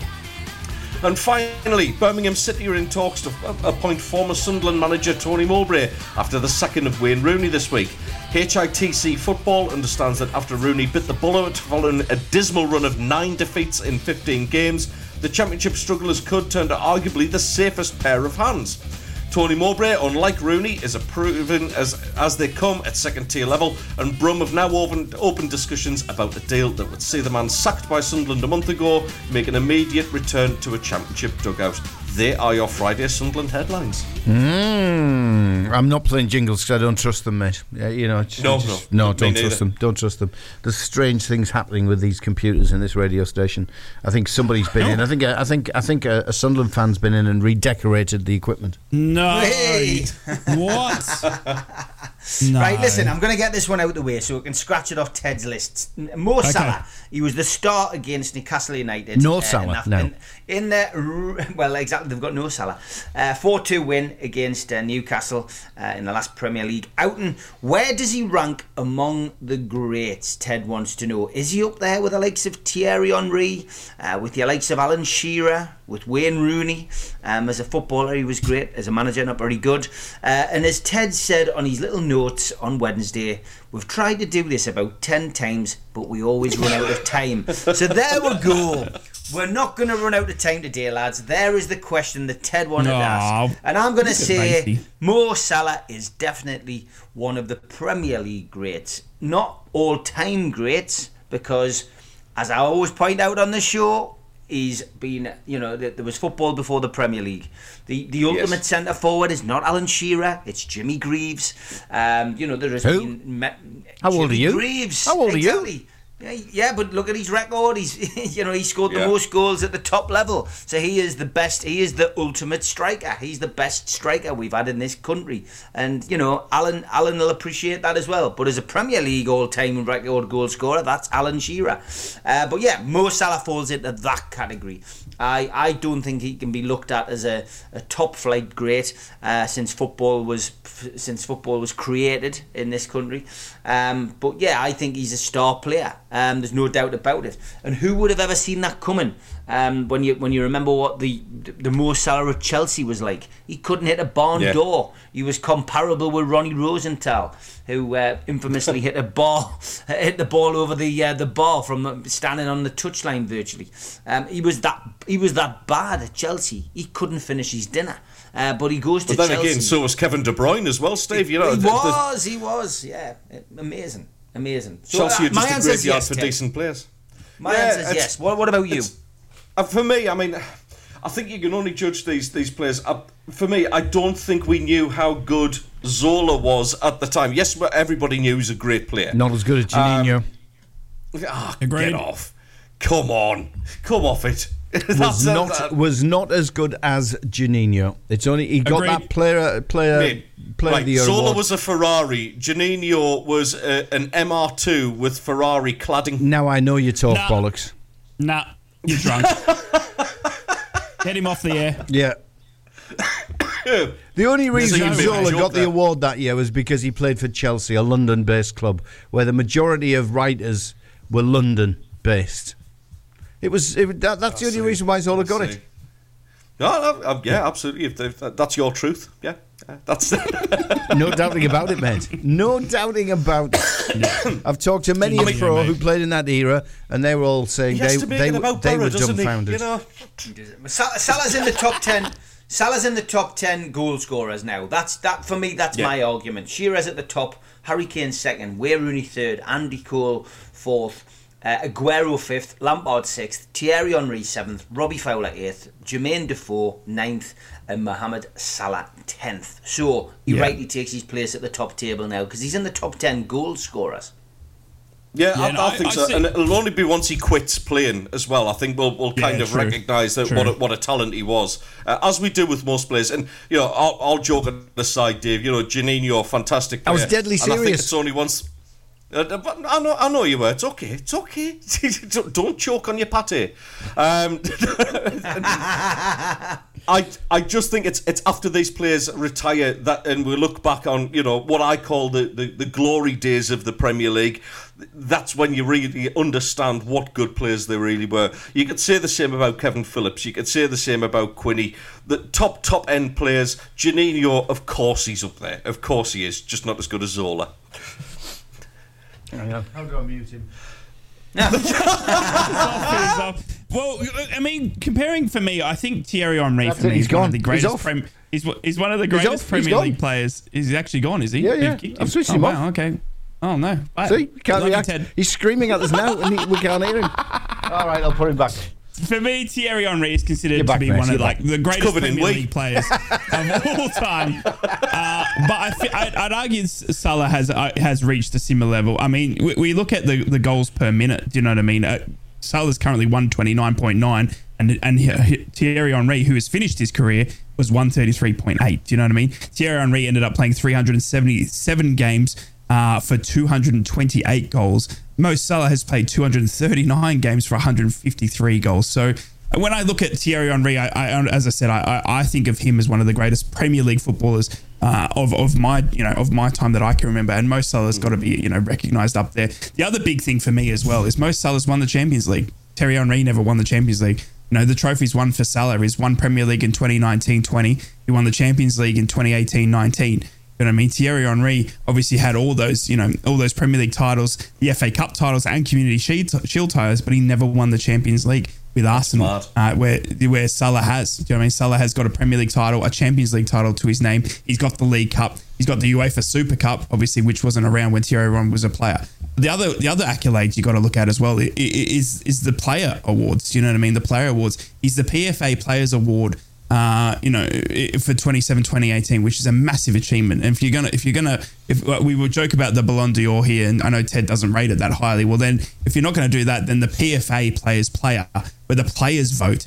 I mean, that's Yeah. that's got to be one of the most ultimate achievements when all your other players in the league think you're the best player When that it's they've come peers, up against. Exactly, when it's your peers. So you know, Thierry Henry's won that twice. Uh, and and uh, Salah has won that, you know, only once in 27, 2018, but arguably he's still playing. So Salah's got a long way to go. I think it'd be a shame to see him like now go to Saudi. Uh, I think obviously that that for me is not something that uh, I think a great should do. Uh, but obviously, you know, the money talks and that, you know, at some at certain points, and obviously uh, he's got a close relationship with uh, you know f- friends and family over there. But I hope that he can retire at Liverpool as one of the you know one of the greatest Premier League footballers we've ever seen for sure. Barry's uh, Barry's weighed in on WhatsApp. Uh, morning, Barry. He says, uh, "Morning, Morning, Barry. guys. Uh, even at Liverpool, their best ever striker has to be either Ian Rush or Albert Stubbins. Uh, they're the greatest ever strikers uh, for them. Great show. Thanks for uh, Yeah. thanks for that, Barry. Rush is the benchmark mate. for Yeah, me. Rush Uh, Barry, yeah, you're yeah, absolutely agree. bang on. Rush, the way Yeah. the, the the way he used to finish was just absolutely iconic. No backlift on it. It, it was a passing the ball into the net. He was cool as a cucumber, and apparently he did pick a lot of that up from Jimmy Greaves, Mm. who Steve mentioned earlier as well. I remember. I remember him scoring four goals against. I think it was Aston Villa. I'd never seen a player Yeah. score that many goals, and it was like it was a live televised game, and the, the, the ball that he just lifted over the goalkeeper for his fourth goal or whatever it was was was unbelievable. He was he was a real centre forward, wasn't he? Um, Yeah. really, Yeah. really good. Liverpool's Is- best is Salah defender. consider- is Four Salah goals a against striker, Villa, though? right? Four goals against Villa, right? I thought there was going to be a comment yeah. about you know Josh is going to do the Yeah. same tomorrow. Yep, yeah. He will. He Okay, will. yeah, Don't you worry about that. Is, is Salah a striker though? I mean, if we're comparing him to Ian Rush, I Midfielder on uh, Ru- Football Fantasy. That's what I'm saying. I, I'd say I'd say Salah's a midfielder. Do you know what I mean? To compare him against you know some of the Liverpool's greatest strikers, you know, you think of Ian Rush definitely, but you think of Fernando Torres, you know, Robbie Fowler, Michael Owen, for goodness sake, you know, in recent times, obviously in my era. Uh, you know, they're the greats, but I don't put Salah in, against them because I don't feel like Matt Salah's an out and out striker. I think he's Probably either makes him a better player right than if, winger. he, if he scored all those goals from midfield and he's he's in the top ten. Yeah, makes, exactly. him, a, makes him a better player. Exactly. Uh, for me, that's exactly right. I think he's he's an out and out standout winger uh, slash midfielder. Uh, he's It's not as probably because he played the front when he three, walked though. in there, but He played in the front three, right? Didn't he? He played was like Mane, Sal- Salah, um, oh, and that was a that was a oh, Yeah. that was a w- w- wild lineup when you look back at that now. You know what I mean? so, totally. but you're absolutely right. Yeah, he, I mean to chip in with that many goals from the right wing. You know what I mean? Those, these lads that we're, we're comparing him to were out and out strikers. You know, they had the chance to score. Where Salah's creating the opportunities with assists plus chipping with the goals. He is, yeah, one of the greatest Premier League footballers. Uh, you know, that, that to, to, to go around for sure. Yeah, hundred percent. Okay, well, a couple of minutes to go uh, till we come to the headlines. I just want to mention, lads, and we don't have to discuss this if you you don't want to, but I, I did put a little thing in in, in my notes about the darts. Um, I am horrified to see uh, certain highbrow newspapers uh, in this country covering darts, right? it is a working class game. Keep away from darts. you have ruined football. Keep away from darts because darts need- needs to be left as it is. It's the last working class game, and it's now under threat from all of these um, highbrow people who look down on us, thinking they can take it over. Going, oh, we've just Yeah, watched Dave. the darts. oh, darts! Look at all those commoners playing darts. Oh, what I a say he's been throwing loads of spears. He hasn't caught one deer yet. I used to love watching. I used to love watching Bullseye. All those commoners winning speedboats. Try one of those kebabs he keeps going on about. A kebab. Out of the black and into the red, there's nothing in this game for two in a bed. That's how middle class I am. I'll Keep take away. it back. I'll take it back. Super smash and great. Honestly, uh, you know, I blame Luke Littler. I blame Luke Littler because he's brought this horrendous new uh, audience um, of Gyles Yeah, well, Brandreth loving characters who've all now suddenly discovered darts. Um, Yeah. Just honestly, I just just leave it alone. it's a work Yeah. Yeah. darts, darts is spiffing, but what is this billiards and whist? Yes. Yes, that'll be next. That'll Keep be next. away. Keep away from darts. It's not. right. It's no longer 180. It's now 180. 180. Point six six recurring. Exactly. 200, 200 I was, 20. I was just saying, I was just saying to our chlamydia at the bridge club. Have you seen those Ravians playing those darts? Oh wow! I think that's what- zero. What a score! so that, there you go. That's the rant over. Uh, it's eight thirty. Yes. Take me some sports headlines. You've actually given me an idea for a new show. We should do working man's sport show. That's what we should do. We'll go out and do. We'll do live commentary on darts and billiards and whist. Fencing. Uh, uh, you know, we won't. We won't touch the bridge clubs, of course, but we'll get to the cons He's club and the the labour clubs. ball. Yeah, indeed. Fantastic. Together across the Northeast. The Toon, cat, and the red. Oh, gentlemen of a breakfast persuasion. You're talking there. Did I, I interrupt? love- I do apologise. Oh, I just love how Luke Little is so nonchalant. Uh, 45 minutes a day, you know, I'll be right. Well, what's that, Premier League darts now? Yeah, I'll get back into it when I need to, lads. You know what I mean? Throw a couple at the board, we'll be right. You know what I Two mean? hundred grand. Two hundred grand to spend, doesn't he, on video know, games as no. well? he mentioned that, didn't he? He mentioned that. He's I'm in the money. he's He's old. He's not a fan of Newcastle, by the way. When you when people started trolling his social media, and he was hammering Newcastle. Oh, like, he's Sunderland Also, fan. really? yeah. Sunderland fan. Yeah. Okay. no, he's a Is Man U fan. fan? We can start that rumour. Oh, rumour. it's Man U. Man Yeah. U. Yeah. So he clearly doesn't like football. What what part of Surrey is he from? Like? Yay. how many how many world titles do you reckon he's going to win in his career? Uh, he'll he'll he'll be he'll Is be he gonna do he's- a he's 16, Emma He's going to do a Raducanu. Phil Taylor, isn't he? Is he going to do an got Emma Raducanu or is he going to take over darts?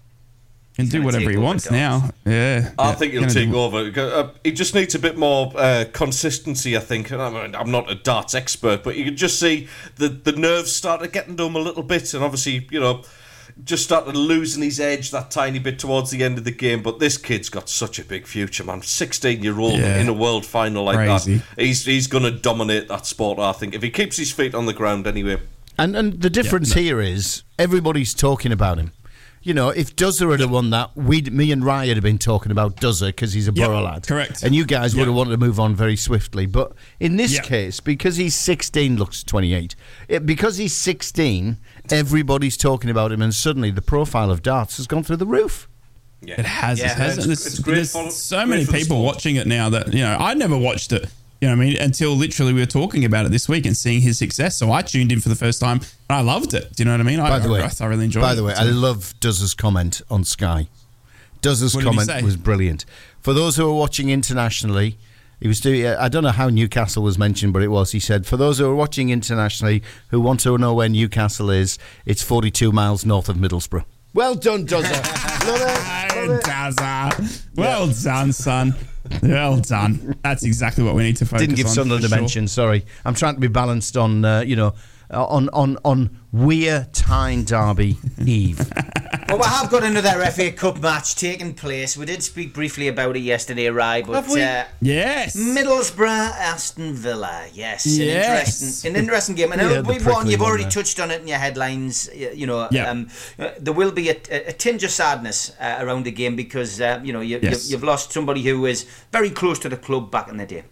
Yeah, Keith Lamb passing away, 77 years old. Someone that I, um, you know, I actually interacted with him uh, about a year ago. I think it was maybe even you know longer than that, and it was really sad. Uh, he he he came. He I got a message saying how much passion, how much of my passion that he loved, and um, yeah, it was really sad. It was a shocking, uh, you know, it was shocking news to come out. Obviously, the club confirmed it as well. We had known that he was battling illness, but we just didn't obviously, you know, nobody dive dove deep, too deep into it to see how bad it was. But Yeah. uh, yeah it was it was really sad. He's uh, he's he's a name that's so that and face that's so synonymous with Middlesbrough, especially since our you know s- it was since Steve Gibson saved us. You know what I mean? It was always photos of of Keith Lamb, you know, next to Juninho and, and, and all the players that we signed that we remember. Do you know what I mean? So um, it was yeah, it was really sad uh, day, and I think you know if if we you know if anything you know tomorrow it gets a little bit more sort of uh, I guess more uh, not not important I want to say, but just has a little bit more to it because obviously they'll have a minute silence or something like that to respect uh, you know Keith before the game. Uh, and I hope, obviously, the players that are there realise how important he was for our club. I mean, we wouldn't have the academy we have today without Keith Lamb. We wouldn't have had the likes of Juninho, uh, Emerson, and those come through our club without Keith Lamb. He was very, very instrumental in bringing those types of names to our club. So, uh, yeah, very sad day uh, to, to lose someone like them. Dave, I know you uh, used to deal with him, obviously, when you were Schwartz's agent. Yeah, and, and obviously in my position with Sky Sports, I crossed swords with Keith Yeah. many times when when we launched Sky Sports News because that was a fledgling sports news channel in '98 when we launched it, and you know I'd I'd.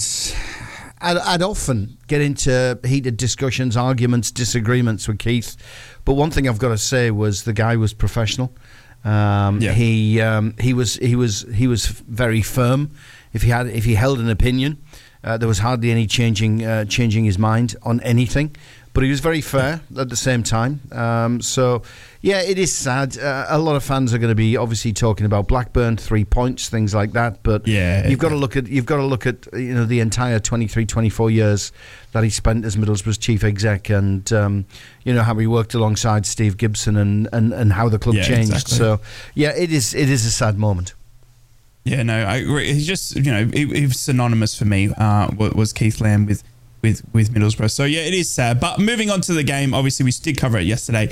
I did cover it in my headlines. It is very exciting. Michael Carrick as well. Uh, you know, it was great to hear from him in his press conference because a lot of us at Middlesbrough have been not worried, but we've just been sort of speculating what type of squad uh, we could be uh, having seeing tomorrow against Villa because we've got Chelsea midweek next week. Now, obviously, it's a semi final. That's exactly what Middlesbrough will be focused on. That's the game of importance for us uh, at the Boro. But he, you know, he, he was great to say, you know, he's not taking his eyes off the FA Cup just because of that game. He said the FA Cup still as important as ever to him, and he wants those cup runs uh, to continue, and he wants that in the FA Cup. He said every on paper, Aston Villa writes us off. He knows that, but he hopes that he can, you know, that they can, you know, cause an upset like they see in many, and that's the glorious, you know, the best thing about football is that, you know, that you the FA Cup and that throws up the opportunity for for games like this to go, you know, Boro's way. So it was great to hear from Michael Carrick, and he gave me this sense of enthusiasm, uh, enthusiasm about the, the focus on the FA Cup. Because I, to be honest with you, before I heard from him, I, I didn't really care for it. I, it wouldn't bother me if we had a lost Aston Villa because of the game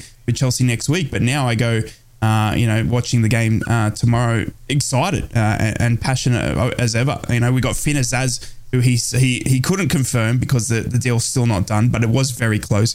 He said he will be available as well, who's an exciting midfielder as well. So we might see him come up against his former club. He is an Aston Villa player who was on loan to Plymouth. So Finn Azaz could do his debut there. Uh, and then obviously Joshy Coburn. But the biggest exciting thing as well was Hayden Hackney, Manuel Artelas, Matt Crooks all coming back from injury. We've got a few players that, that are not a little bit further away, but are still close as well. So we're starting to get those those players back from injury now as well, which is really really important. Hayden Hackney especially for me, uh, but also you know Marcus Forss down that wing. Uh, to give Izzy Jones a bit of a break, We've got a lot of boys that have, have played a lot of football through the, the festive fixtures because of you know how much injuries we've had. We've just had to have players that keep coming out and having to play 90 odd minutes of football. So it does wear you thin. We saw that in the second half against Coventry. But hopefully, like I said uh, in my headlines a couple of days ago, we've turned a corner there. And I go to I go you know to the Riverside now to watch you know a, a, a, an enthusiastic team take on the team that's second in the Premier League, and that's the games where you want to test yourself. You want to see what Michael Carrick's all about because eventually you hope to be in the Premier League, and these are the teams we would come up against week in week out. A few points there to uh, to pick up on. But should we hear from Carrick? Yeah. Yes, on. of course Here he we is. should. Yeah, yeah, big challenge for us. I think it's um, it's great though. You know, it's, it's fantastic. We got to we got to um, we got to enjoy the challenge. For me, you want to play against the best teams and uh, best players individually and and, um, and and as a group. And listen, they are uh, Aston Villa are having an unbelievable season so far, and um, got some really really good players and, and, and obviously well coached. So it's a, yeah, it's a, it's a big challenge, but it's great. You know, it's a one-off game for us. This one, and um, we we can give it our best. See what it takes us. Football's funny at times. It throws up results that maybe shouldn't happen. You know, we we, we know that this is one that um, probably shouldn't go our way on paper, but we'll we'll, we'll do our best to, to, to try and flip that. He's giggling when he's uh, when he's answering that question. I question. love it. And Yeah, uh, sounds, like, that's sounds 'cause like he's, he's the a happy boy, and uh, you know, in the middle of a Yeah. sweet shop. Um, Yeah, he saw me.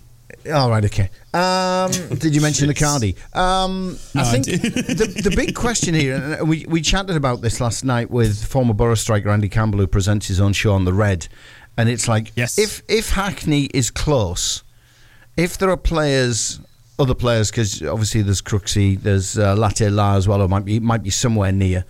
Should he play them? Should he risk them? Because you know, with the exuberance of youth, youth that Hackney has, if he gets a sniff at Villa on the pitch, he's going to be throwing 110% at it, and he's coming Yeah, straight course. out of rehab. Um, Yeah. w- would we not be be better? Because we still haven't got over this massive injury crisis. There are signs. There are signs it's easing, but there's three players away on international duty as well to compound this. Would we not be Yeah. be better? And, and and Andy Campbell agreed with this. Would we not be better saying right? Let's give it a let's give it a good go, but give the likes of Cav and the young players who've been sitting on the bench a shout rather than risk some of your regulars because we really can't afford any more injuries. I guarantee you, you'll see the same squad that we saw against Coventry tomorrow. I guarantee it. Hayden Hackney will be on the bench potentially, but he might not even be the bench. But there's no way Carrick will see Hayden Hackney to come straight back in that squad. He respects how Howson and Dan Barlaser have been playing. You heard it with the enthusiasm that he has when he's speaking about Dan Barlaser and that. I know as Boro fans, we would want Hayden back in that squad straight away, but you've got to we've got to understand how consistent Michael Carrick is. Think of Sir Alex Ferguson and how he played the same squad day in day out. It takes a lot for Michael Carrick to make significant changes to the squad, even in a cup game. Uh, we might see a couple of you know surprises in there, potentially with a Kavanagh or something like that if he feels deserves it, but. He said in the press conference he's setting up the club, sorry, setting up the team to go against Villa for a team you know that's going to win. He wants to win that win that game.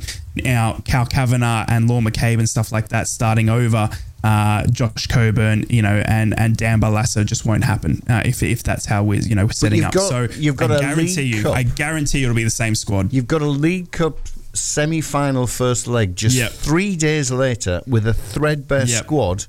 That is by far, in my opinion, and many others I've spoken to, including Andy Cams uh, last night, that is by far a more important game than Aston Yep. Villa in the third round of the FA Cup. Do you really want Completely to jeopardise the, the the best possible squad and lineup you can put out against Chelsea three days after by playing these players against Villa? Well, did you hear what he said? I mean, he was asked that very question. He was asked that very question. Do the players that have played a lot of football, you know, need a rest? He said, no. That's Yeah. what they get paid to do. They and there's have plenty of time off in June. Exactly. Exactly. But So, I'm, I I'm asking he- you as a Boro yeah. fan, though, would Yeah. you want to risk what are your best available players at the moment against Villa Mm. in the FA Cup third round and potentially cost you those very same players just three days later because legs Mm. are tired? There will be niggles among the, among the regulars, and is is three days enough for them to be able to, to put that to one side and play at their best against a Chelsea team at the Riverside in the semi final of the League Cup? I know, I know that it's obviously the game's important. As a Boro fan, though, I see it as a normal championship sort of style of fixtures for us. We often play in the championship on a Saturday and then have to back it up on a Tuesday. It's just one of those things. So these boys are normally used to doing that. The likes of Josh Coburn, Izzy Jones, you know, Sam Greenwood, all that. They are. And I, I get the But we don't. We don't play the team second in the Premier League, followed by a team that's it. a Champions League Yeah. winner in succession. I get it. But the way, the, just just from that press conference, the way Carrick is seeing it is exactly. It's, it's just he's just going to play the best team that he's got available and fit, and, and, and he'll do it. And I get it. But there's a risk of injuring your best players on any other day, isn't there? Do you know what I mean? There, there was a risk of of in, in you know in leading up to to Coventry. Uh, in that playoff game, do you remember where we played Coventry three games in a row? Yep. There was a risk on that very last game of the season of injuring someone that could play in Coventry. Guess what? The same squad that started on that last game of the season against Coventry played that very first game against the playoffs against Coventry. It's how Carrick does it. You could have rested players on that last game of the season against Coventry to then surprise them with the game the following week. You know what I mean? Risking injuries and stuff like that. He played the same squad both times. It's just, I don't know. It's just uh, the way I see it is just how Carrick works. As a Boro fan, of course, I'm worried about injury, but Ca- Carrick doesn't think like that. Carrick goes for the win. Carrick goes for that that winning mentality, and that winning mentality comes with a consistent team selection. And I, I just guarantee it's going to be the same selection you'll see tomorrow, and it'll be very, very similar on Chelsea as well. I just, it's just, I don't know. It's just how I feel. I could be wrong. I could be wrong. It's just, it's just what I've come to know uh, with with Carrick. Ted, we know you've got no experience of uh, League Cup semi-finals in recent No, history, doesn't, mate. yeah. Um, Papa but, John's? but, but from, Excuse uh, me, we're in the final against Man City not that long ago, mate. from uh, I said recent history. Um, from a but from a championship club's perspective, if you had this dilemma, if Sunderland were playing Newcastle tomorrow in the FA Cup, Newcastle's a bad one. If Sunderland were playing, okay, Sunderland were playing Villa tomorrow. Villa, Um, in the FA Cup third round, but on Tuesday night you were playing Chelsea at the Stadium of Light in the first leg of a League Cup semi final. Where would your head be in terms of team selection? Bearing in mind you've got to now think that you've lost 10 first team regulars to injury or international uh, duty.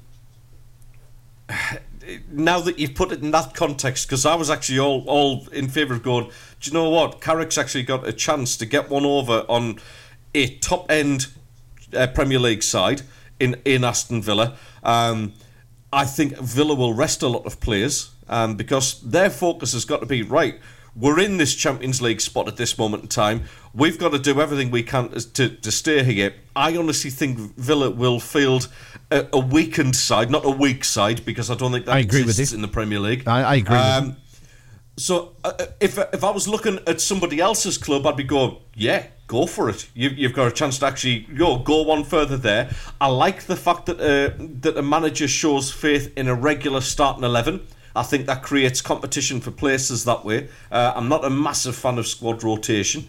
Um, if it was my side, though, which is going to make me a complete and utter hypocrite, um, Nothing new yeah. there then. Of, of course, of, well, that's hey, that's Sundl- that's uh, not just Sunderland fans, but any football fans. We're all hypocrites to some extent. Mm, we are. Um, yeah, of, of course, I'd, I'd, I'd say right. Just keep keep the powder dry for the semi final. It's over two legs. We did that when we when we were obviously we were a Premier League side at the time though. When we went away to Man United, we had other games on at the time. And yeah, of course, it goes out. It goes out the window, and you think focus on the semi-final because we're much further down the road with that particular competition. That's our chance of glory. Yeah, you, you focus on your, your your most likely form of success, don't you? Interesting one. It is an interesting one. It's a, it, it is a bit of a dilemma, but it's I a think you can better it's them. a better dilemma to have than what we faced uh, on Monday uh, with with a bench that was absolutely rammed with the youngsters. So it's great to see Yeah. faces coming back. Um, it's great to see the likes of Azaz, who should be walking through the door today as a Boro player, Yeah. coming It in. sounds and- like a magic trick, him. He does. Azaz. I like the Just Tommy Cooper. Beach Daz, bro. Beach Daz. Have you guys seen that on YouTube with the the Kiwis? Beach Daz, bro. I love that video. No, I, I I know it's going to be a reference you guys have never, would, wouldn't have anything, but there's a very popular uh, Kiwi video. uh, Obviously, our, our neighbors here in Australia, and it's a video called Yeah. Beach Daz, bro. And it's uh, it's t- it's taking the fun of how Kiwis speak and uh, and and sums Oh, but like the decking commercial. The decking commercial. I was gonna mention that one, Yeah, yeah. yeah. It's Let's not. Let's not go any further. yeah. If you want, if you want any tourism ideas uh, of what New Zealand's like, you watch this video, uh, and I, I love it. I've It's got- I've it's got called Beach I've got family Beach there, actually, bro. right? Yeah, beached as bro, and I'm I like a beached as as bro. That's how I did it. So I thought I was very clever with that. Steve, you've been gonna be able to what do you reckon, mate? Uh, do we know if he's going to be able to play? Is there any chance he could be uh, Villa could say we'll do Yeah. the deal, but he's not playing against us? No, no, no. No, The- okay. I mean, All right. the, no. It's the Carrick said it'll be it should be done, and he will be available. Yeah. Okay, good. What do you reckon, Steve? Do you reckon we're, we're you know should we be resting players for for Villa, or do you reckon we should, uh, you know, uh, okay, for me, Carrick seems to be picking a full strength full strength squad. I mean, you know, as a football team and a football manager, you want to win everything, don't you? You you want Yeah. to go for it, but priority for Middlesbrough is still promotion. It, it's got to be to get back into contention for the playoff position. Not let you know, not let Sunderland run away with that sixth spot at, at the moment. You've got to get you, you've got to focus on that. It, it's it's a fine balance, though, isn't it? Middlesbrough have entered the territory that Newcastle were in four weeks ago, which is you know um, you know squad rotation and and like with you know like you've mentioned, injuries have been a major part of Boro season. Um, so my my temptation would be not to go full strength against Villa and, and you know to focus on that Chelsea game because you know you could get you get to a cup final. You know it's two legs. It's a, Yeah. it's a real opportunity for Could Boro be to get to Europe Wembley just by getting to and the it could final. be and it could be Europe exactly. exactly. So that that that in a sense, if you're going to have to take prioritize one cup competition, it's got to be the Carabao Cup. But Yeah. um, it doesn't sound like that's going to be the case. And, and, and you know, Middlesbrough are active in the transfer market. Um, you know, this this signing from Villa will bolster the squad. It'll help. Um, he, he will be able to play, is what I've read. Um, you know, Yep. as long as the paperwork and is all in, in place and the, the I's are dotted and the T's are crossed.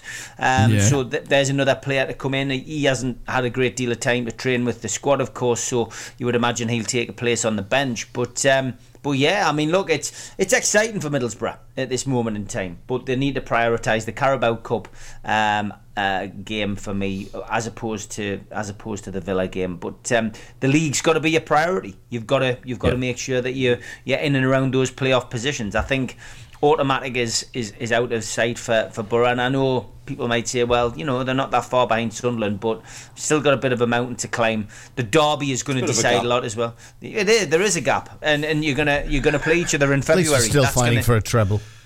that is going to, that, that game in February. That game in February is going to dictate.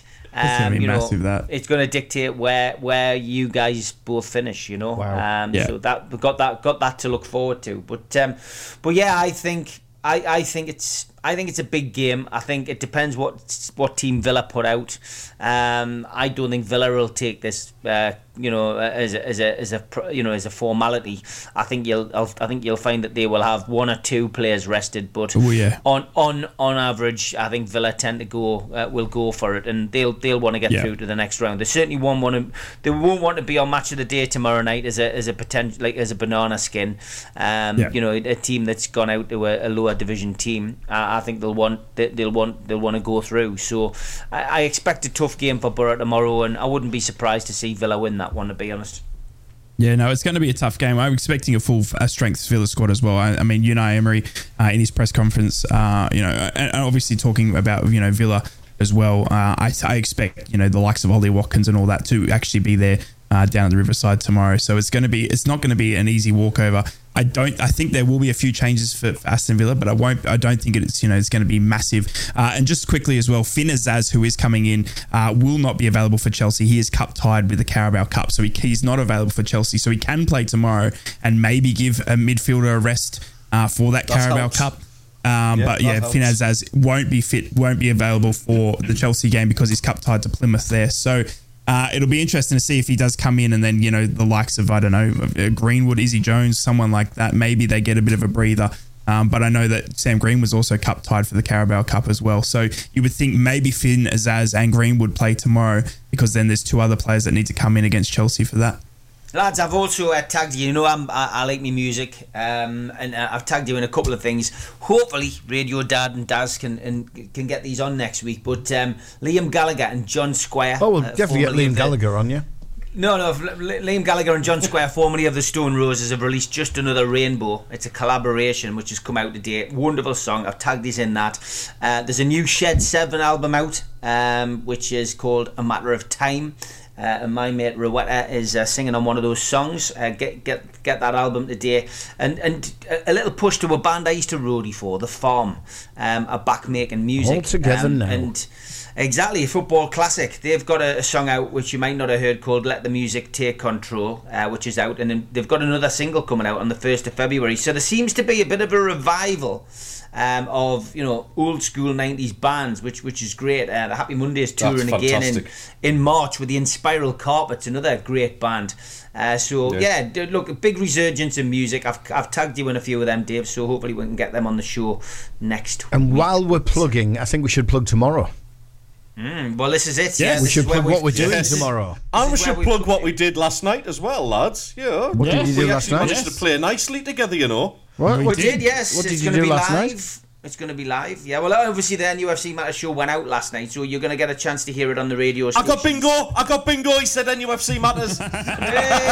Hey! I said you- you- it's a late shout that because I said it at about ten past seven. I'm He sure. did. Oh, He did. He was- never. Yeah, he was straight in. Yeah, he was straight in. Yeah. Yeah, someone. Fine. Quiet in the bar. Quiet in the bar. It's a false So- call. So we're trying. oh, in what, the we're, bar. what we're trying to do tomorrow, and this is all all down to Ry, who's absolutely mad. It is. He's insane because he doesn't want to sleep overnight. Yep. I do so- love this lad. So we're gonna. So he's mad keen on doing a Ry, uh, obviously Boro fan version of uh, complete neutrality watch along of Yep. the Yep. Sunderland Newcastle the game. neutral. Yep. So we're gonna we're gonna bring that right across the northeast um, because obviously.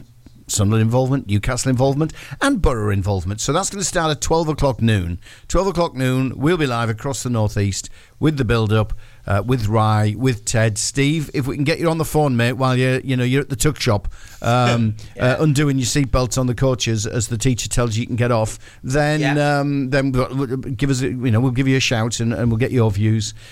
Ry's watch along. I'll be there with him. I don't know whether Daz is going to join us, mate. I don't know whether you're going to be anywhere near, mate. But there you go. He's, he's sitting opposite me. Good morning. Yeah, yeah. Hope- Morning, mate. Yeah, Morning, yeah, Daz. yeah, Daz. yeah. So we'll uh, we'll do with that. Ted will be on, and Ted's already Yes. been plugging it from a Cyprus perspective. We've noticed. Well I done, have. mate. I'm going to be in the big break pool bar. Indeed. Watching that. Mike, the owner's put a nice little corner aside, our own little stadium of light. That's how you Nice. brand a bar. I love it. Uh, so that's all from 12. Then uh, when that Yep. game finishes, uh, we kick in, we continue on the red with Match Yep. Day Live, all the build up for the Boro Villa game uh, from the Six Medals pub, as we've been It's doing week in, week out. Ry's going to be with us on that one. And then uh, and then when it comes to match time, about 2.30, Rye kicks in. At 2.30, I'm back to a 3 o'clock kickoff. Um, then uh, it's a 5.30 kickoff, isn't it? And then uh, Ryan will take Yeah. over with a watch along. And uh, so it's like something like seven, eight hours of, of complete football indulgence across the northeast. Yes. Lunacy. Um, Yes. Yeah, indeed. So, so we have to give it a Yeah. plug. So it'll all start twelve o'clock tomorrow UK time, not Ry's time. Right? Get out of bed.